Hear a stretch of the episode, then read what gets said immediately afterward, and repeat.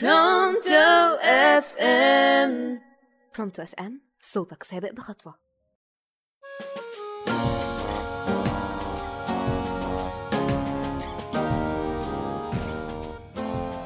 أهلا بيكم مستمعينا النهاردة معاكم أشرقت في حلقة جديدة من برنامج صباحك عسل على راديو برونتو FM.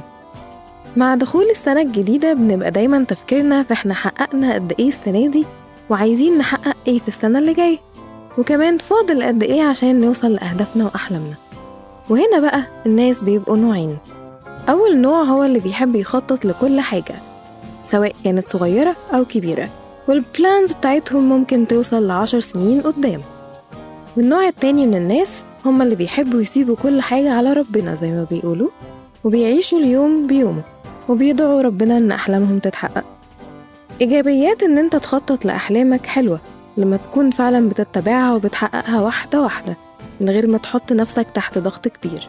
وكمان إيجابيات إنك سايبها على ربنا وإيمانك بإن ربنا هيقدم لك كل الخير مريح. ولكن في الآخر ممكن تلاقي العمر بيسرقك. خلونا مع بعض النهاردة نتكلم سوا وأقول لكم على شوية خطوات تساعدكم على التخطيط لأحلامكم في السنة الجديدة. أول خطوة هي إن إحنا نقسم أهدافنا لأربع أركان. الأركان دي كلها أساسية وبتكمل بعض. أول ركن هو ال career أو الأهداف المتعلقة بالشغل. تاني ركن هو ركن الماديات والادخار. الركن التالت هو عبارة عن ركن ال relationships وتحسين العلاقات بتاعتنا مع أصحابنا وأهلنا.